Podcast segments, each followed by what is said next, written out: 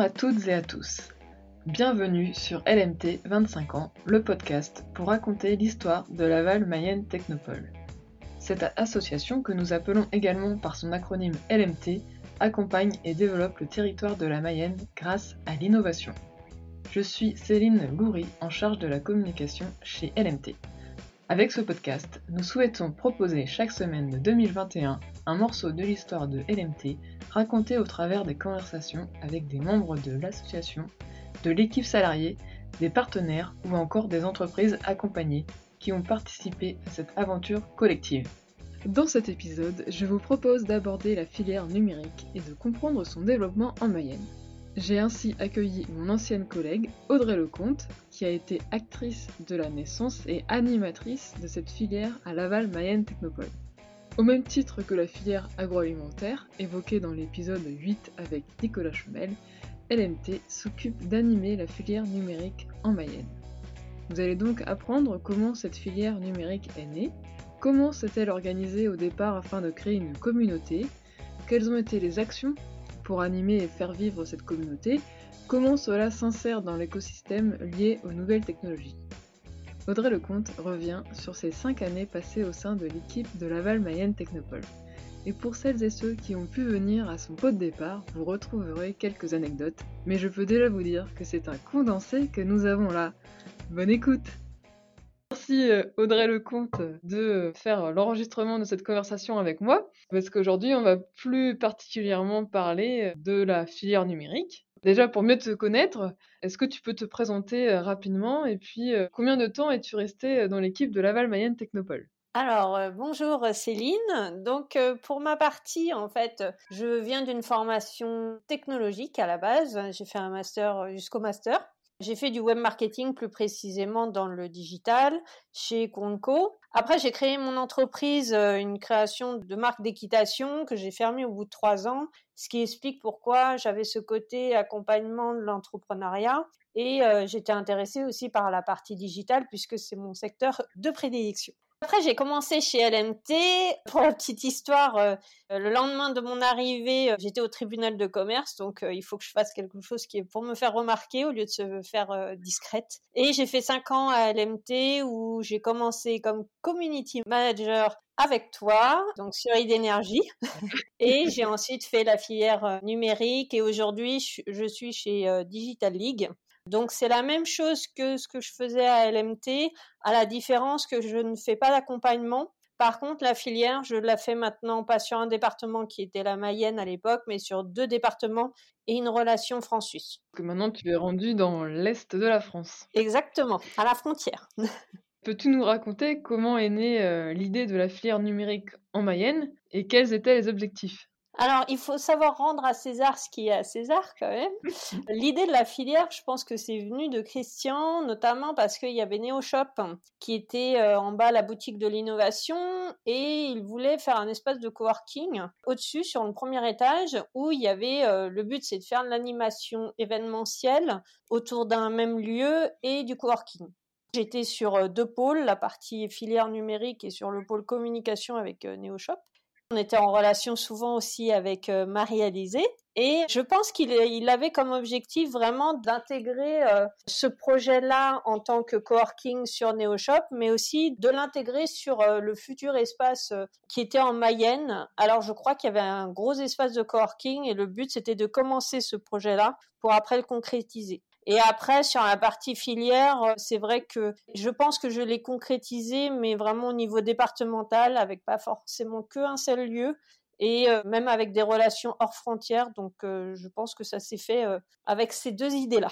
Et puis aussi parce que j'avais une compétence numérique et après, l'objectif, euh, c'est de développer l'écosystème digital local, aider les entreprises sur euh, ces différents sujets, notamment le recrutement, la mise en relation, le réseau, le développement de business. En fait, tout ce qui était lié au digital pouvait euh, nous solliciter pour après répondre aux besoins et développer l'économie du digital sur l'ensemble de la Mayenne. Comment ça s'organisait cette filière numérique en Mayenne? Quels étaient les événements? Pour qui? Il y avait quelque chose qui était vraiment bien, c'était la partie accompagnement aussi au départ, qui était sur l'incubateur, l'accompagnement digital. Christian, il a cru en moi, alors que je me sentais pas forcément légitime suite à ma fermeture d'entreprise pour accompagner des, des entreprises. Et Sandrine m'a aussi aidé pour des méthodologies d'accompagnement. Et je pense que ça nous a vraiment aidé parce qu'on comprenait les problématiques des entreprises à la base, hein, ce qui pouvait permettre après d'animer l'écosystème. Je pense que sans ça, on a du mal à savoir euh, l'évolution des entreprises et je pense que ça, c'était vraiment un point fort. Pour euh, comment ça s'organisait, on faisait des événements donc une fois par semaine au tout début.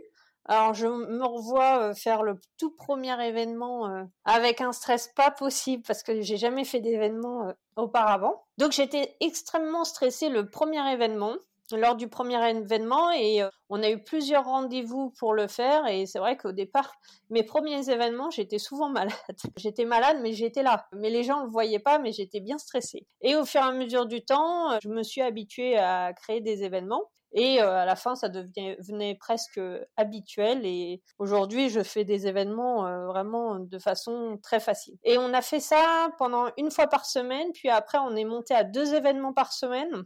Ça commençait à être euh, assez gros en termes d'impact sur le territoire parce qu'on était très visible, on faisait énormément de choses on faisait des actions en partenariat avec l'écosystème local. Donc, euh, c'est vrai qu'on commençait à grossir en termes d'activité. Après, on est redescendu à un événement par semaine, mais on a fait sur la première année 1000 participants. C'était énorme. Et c'est vrai que euh, comme ça devenait gros, moi, je commençais à travailler énormément. J'avais plus beaucoup de temps. Euh, Laura m'a beaucoup aidé à ce moment-là. Enfin, elle a commencé à m'aider et à être en duo sur la filière. On a fait des événements très gros plus tard. Et je pense que sans son aide, enfin de toute façon, c'est pas je pense, c'est sûr, sans Laura en organisation, on n'aurait pas fait tout ce qu'on a fait en termes de grosseur, de gros événements. Et c'est vrai qu'on est devenu une belle communauté euh, digitale on m'appelait la geekette à l'époque parce que j'aimais l'informatique euh, et, c'est vrai que je faisais partie de la communauté. Voilà, c'était euh, très agréable de voir à quel point les entrepreneurs s'entraidaient, que je pouvais être euh, utile pour les autres, etc.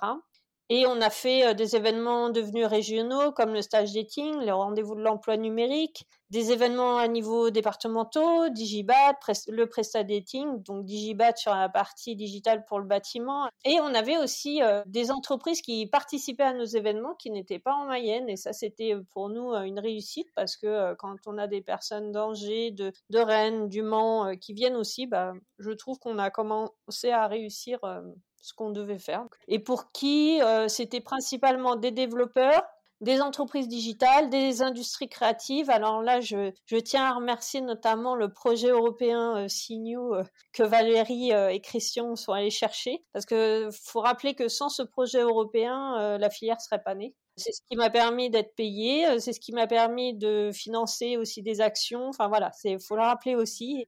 Et je pense que sans ça, euh, on n'aurait pas pu. Du coup, on avait aussi les universités, les formations digitales. En tout, on avait huit écoles qui proposaient à l'époque des formations digitales. Je crois que maintenant, il y en a un peu plus euh, qui sont arrivées.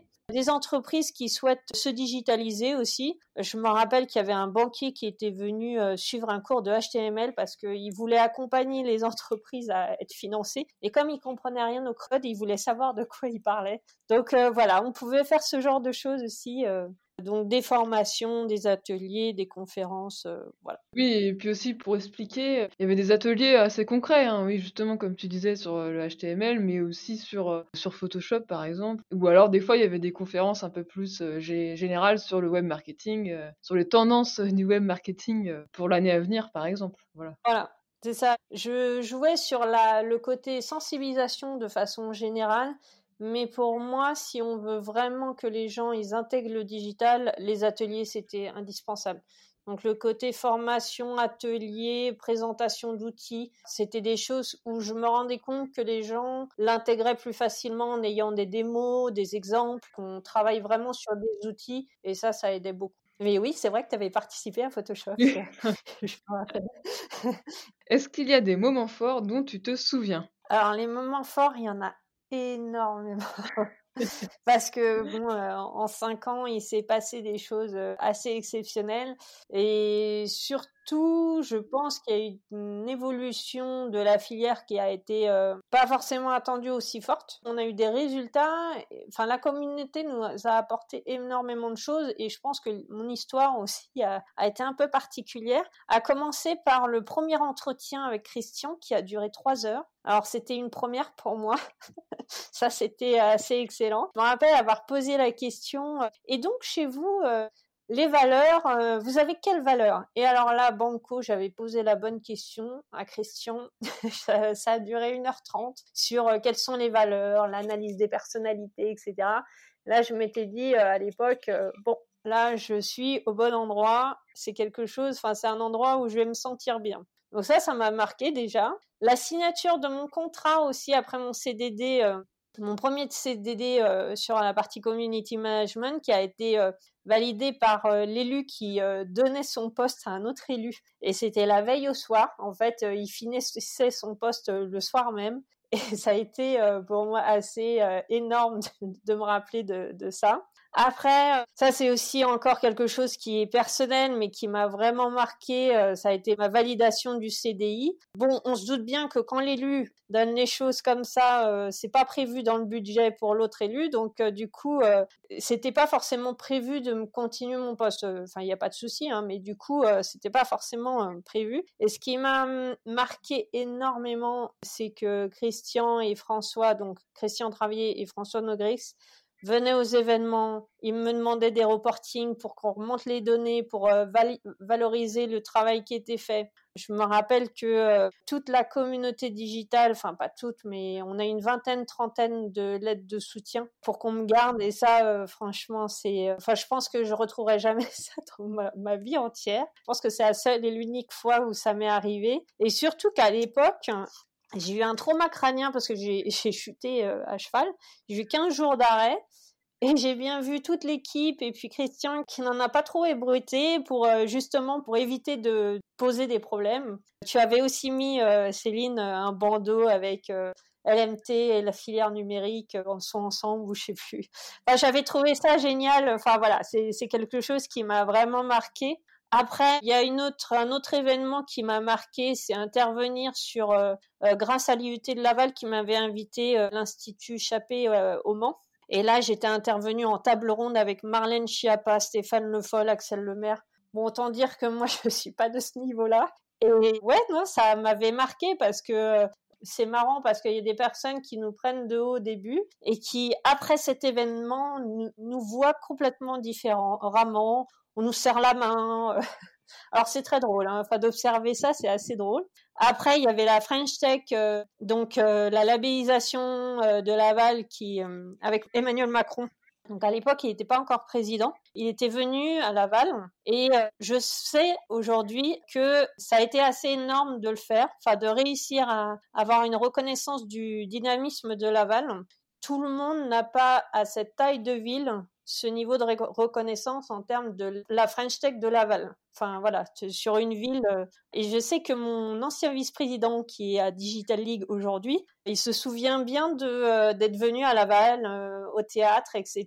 Et quand on avait parlé à Emmanuel Macron au salon des entrepreneurs, pareil à Paris, quand on avait dit ah on est de Laval et tout, il avait dit ah oui mais génial. Enfin il se souvenait aussi de Laval. Je pense qu'on a fait un gros coup sur cet événement-là en termes de reconnaissance de dynamisme numérique, d'innovation, etc. Et après le West Data Festival, bien sûr, euh, mais on en reparlera peut-être plus tard, qui va encore grandir, je pense. Et, euh, c'est vrai qu'on avait fait venir Laurent Alexandre. À l'époque, j'avais dit, je veux faire venir Laurent Alexandre. Christian, il avait dit, non, mais c'est pas possible. Non, mais si tu veux le faire venir, ok, mais euh, tu vas trouver le budget. Et puis on était parti en mode, on va chercher de, l'argent pour avoir de la tête d'affiche. Je pense que c'est euh, ça a été le début d'une liste euh, d'intervenants assez connus chez LMT.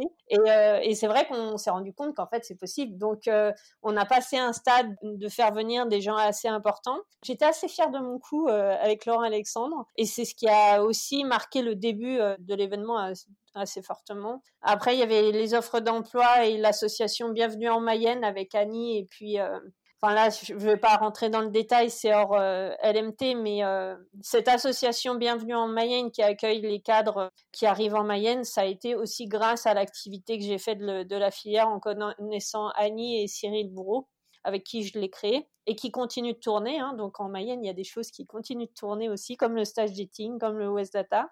Après, il y a une équipe, euh, enfin, dans les souvenirs, il y a une super équipe. Encore aujourd'hui, j'ai des contacts euh, avec l'équipe et le podcast le prouve. Donc, euh, voilà. et c'est vrai que c'est très appréciable de voir que chaque expérience de chacun est reconnue. Enfin, chaque compétence est reconnue. Du coup, cette partie digitale était reconnue sur la partie accompagnement et ça, ça a été vraiment super. Le duo exceptionnel avec Laura. Sans elle, on n'aurait pas pu faire autant, avec des gros projets sans prise de tête. Avec Laura, on faisait les événements, ça roulait tout seul. Enfin, c'était vraiment euh, assez exceptionnel. Bon, les heures infinies avec Christian, où, euh, je pense que c'est la seule et unique expérience où on va autant me coacher, euh, autant professionnellement que personnellement. Il y a eu la, visite de mon père aussi, donc euh, Jacques Lecomte. J'en parle pas forcément souvent, mais euh, voilà, je suis la fille de Jacques Lecomte qui est venu à LMT, qui a parlé de LMT euh, dans son livre et de, des valeurs humaines, de la qualité de, de LMT. Et, régulièrement, Christian, et bon, maintenant il y a le Covid, donc il y a moins de conférences, mais régulièrement, Christian, il me disait, oh bah tiens, il y a telle personne qui a entendu parler de moi, la conférence de tel endroit, etc. Donc voilà, mon père, il intervenait un peu au niveau international sur euh, les entreprises humanistes. Euh, donc voilà. Et puis euh, les dernières choses, mon départ avec la, soixantaine de personnes présentes. J'ai des cadeaux encore que je viens de finir il n'y a pas longtemps. Donc, donc voilà. Et les 100 slides qui étaient très longues. Ça, ça a endormi tout le monde, mais c'était super. voilà. Et euh, les deux dernières choses aussi qui m'ont marqué, c'était le club de DSI où j'étais la seule non DSI avec l'animateur euh, présente et avec un accueil royal avec les DSI locaux et euh, le projet Lactalis avec l'IUT où ça a été euh, j'ai vu des étudiants travailler pour euh, ce grand groupe et ça a été assez énorme de voir le résultat avec de la reconnaissance vocale avec des applications du travail de réseaux sociaux c'était voilà le côté accompagnement de la start-up au grand groupe ça m'a marqué aussi parce que à LMT on couvre tout ce niveau de d'accompagnement et c'était vraiment bien tu as évoqué le West Data Festival. Raconte-nous comment tu as eu l'idée de cet événement et quels étaient bah, et quels sont les objectifs? Le West Data, en fait, c'est venu d'une idée. Euh, alors déjà de base, quand on me dit euh, c'est pas possible, en général, ça me motive d'autant plus pour faire. Voilà. Donc en fait, ce que je constatais, c'est que les startups étaient fortement impliquées dans l'IA et euh, les grands groupes avaient un historique de data qui était grands groupes et PME. Ils s'étaient équipés en logiciel, en ERP. En fait, la première partie, euh, c'est souvent ça, hein, le CRM, etc. Et c'était déjà équipé, donc ils avaient de l'historique de data qui commençait à être assez intéressant pour l'intégrer chez eux. Et en fait, tous se posaient la question. Et en fait, en plus, la data, c'est utilisable dans tous les domaines de, de l'entreprise, du marketing à la prod, enfin production, à la partie euh, service client. Enfin, en fait, l'objet connecté, euh, système embarqué, à du transport. Enfin, en fait, c'est extrêmement large.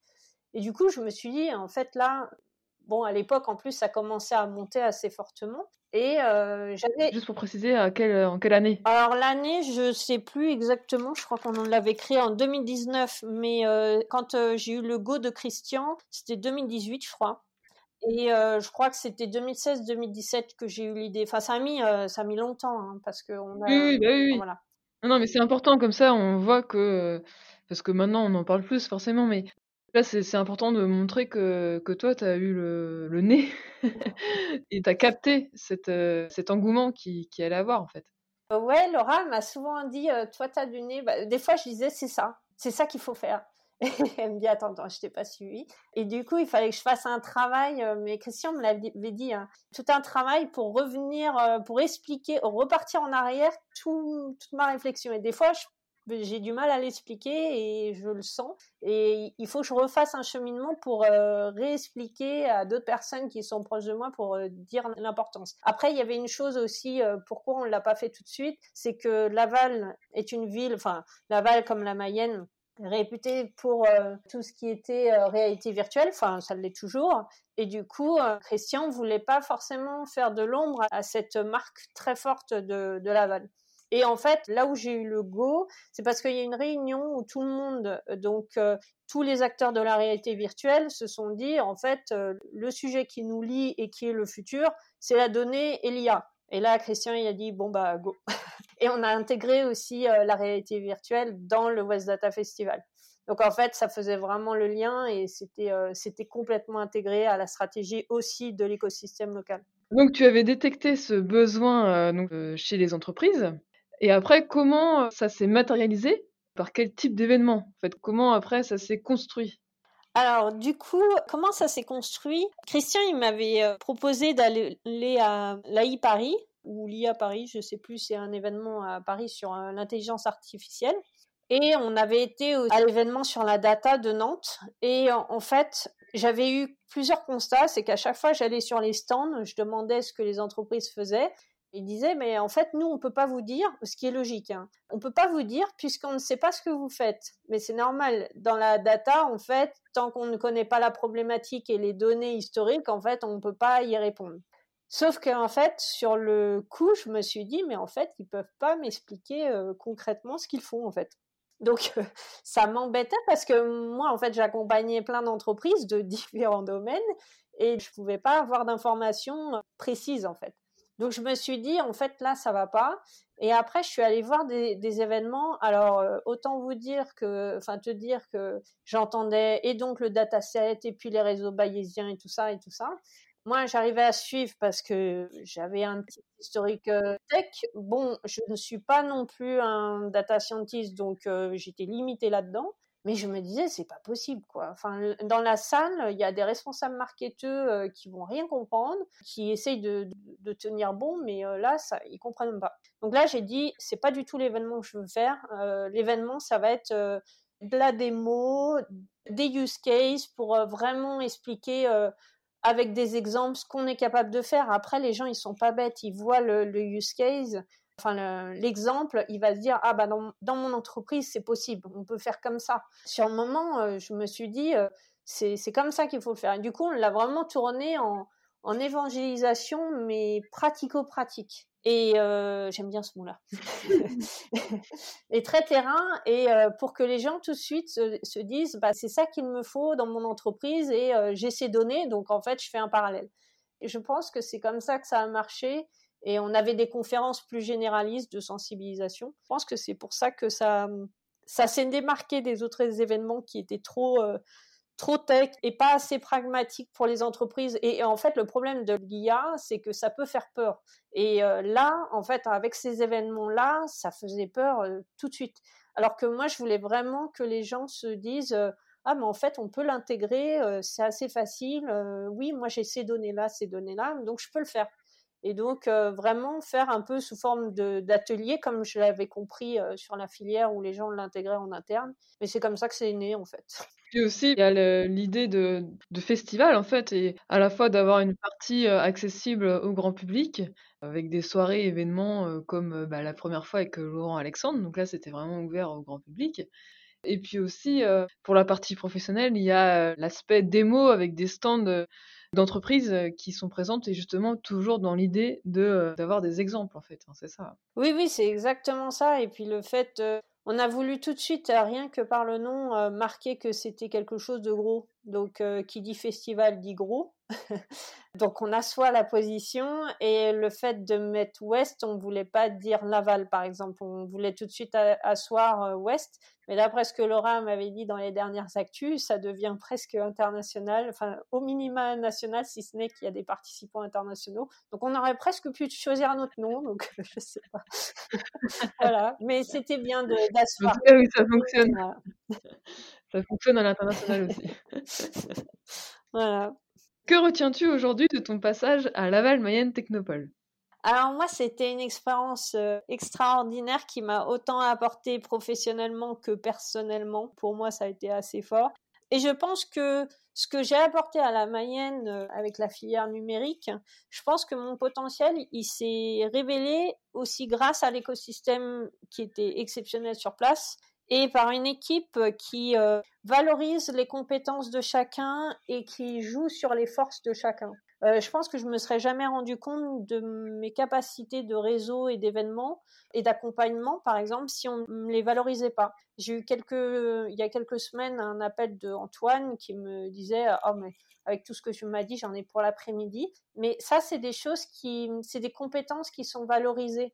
Et je pense que c'est important de pouvoir euh, se rendre compte de ses propres compétences grâce à euh, l'écosystème et la structure qui valorise ses propres compétences. Et euh, je pense que j'aurais pas fait autant si j'avais pas été dans cette structure-là. Et voilà, donc euh, je remercie toute l'équipe de LMT. Et puis non, c'est vrai que j'aurais pas fait autant sans l'aide de Laura, qui était une coordinatrice événementielle exceptionnelle, etc. Enfin voilà. Et puis euh, c'est vrai que à terme, euh, aujourd'hui encore, alors que je suis partie, j'ai encore des relations avec des entrepreneurs, euh, avec des acteurs de, la Mayenne, et ça c'est super parce que je considère que pour moi j'ai plus un réseau national maintenant entre Paris où j'ai fait mes études, avec l'Est maintenant et l'Auvergne-Rhône-Alpes aujourd'hui, avec la, la, Mayenne et les Pays de Loire, et ça me permet vraiment de faire un lien et, et c'est super quoi. Merci Audrey Lecomte pour ces souvenirs sur tes années LM Technopolitaine. Tu es arrivée à mes côtés tout d'abord pour assurer la promotion d'Idénergie. Et à ce titre, nous avions eu la chance de participer au Startup Weekend de Rennes en 2014, de se prêter au jeu de l'entrepreneuriat et de participer à cette émulation collective. C'est un excellent souvenir. Et comme tu l'as dit, le projet européen Sinew a permis de participer financièrement et de faire naître la filière numérique, de nombreux événements étaient organisés pour se faire rencontrer les gens autour d'une thématique commune afin de créer des connexions entre les gens. Et du fait de ton contact et de ta proximité avec les entreprises, petites ou grandes, et surtout de ta connaissance du numérique, cela te permettait d'avoir une vision d'ensemble des besoins de chaque entité et d'établir des liens. C'est ainsi que tu as eu l'idée de créer le West Data Festival pour permettre aux entreprises de la Mayenne, mais pas que, de mieux maîtriser leurs données et de mieux appréhender tout ce qui tourne autour de l'intelligence artificielle. LMT a bien le rôle de faciliter la connaissance de ce qui fera innover l'entreprise. En 2021, la troisième édition du West Data Festival a été entièrement réalisée en ligne, ce qui a permis à des participants de l'autre côté de l'Atlantique de se joindre à nous. En février 2022, pour la prochaine édition, nous espérons qu'elle se fera en présentiel. Et pour les PME, d'ailleurs, en 2022, nous organiserons la deuxième édition d'Industria qui permet de récompenser la meilleure application d'intelligence artificielle dans une PME industrielle. Et de même, nous espérons pouvoir organiser des événements accessibles au grand public qui est curieux et s'intéresse à ces enjeux du futur. Et ma transition pour euh, l'épisode de la semaine prochaine est toute trouvée puisque l'épisode alliera data, innovation marine, robotique, e-d'énergie, anciens collègues également, bref, un épisode à ne pas manquer. À la semaine prochaine. Et pour écouter les épisodes précédents, c'est possible sur toutes les plateformes de podcast habituelles, mais aussi sur la chaîne YouTube Innover et Réussir. Et si vous voulez recevoir l'épisode dans votre boîte email, inscrivez-vous sur lmt25ans.substack.com. A très bientôt sur les ondes de l'innovation mayonnaise.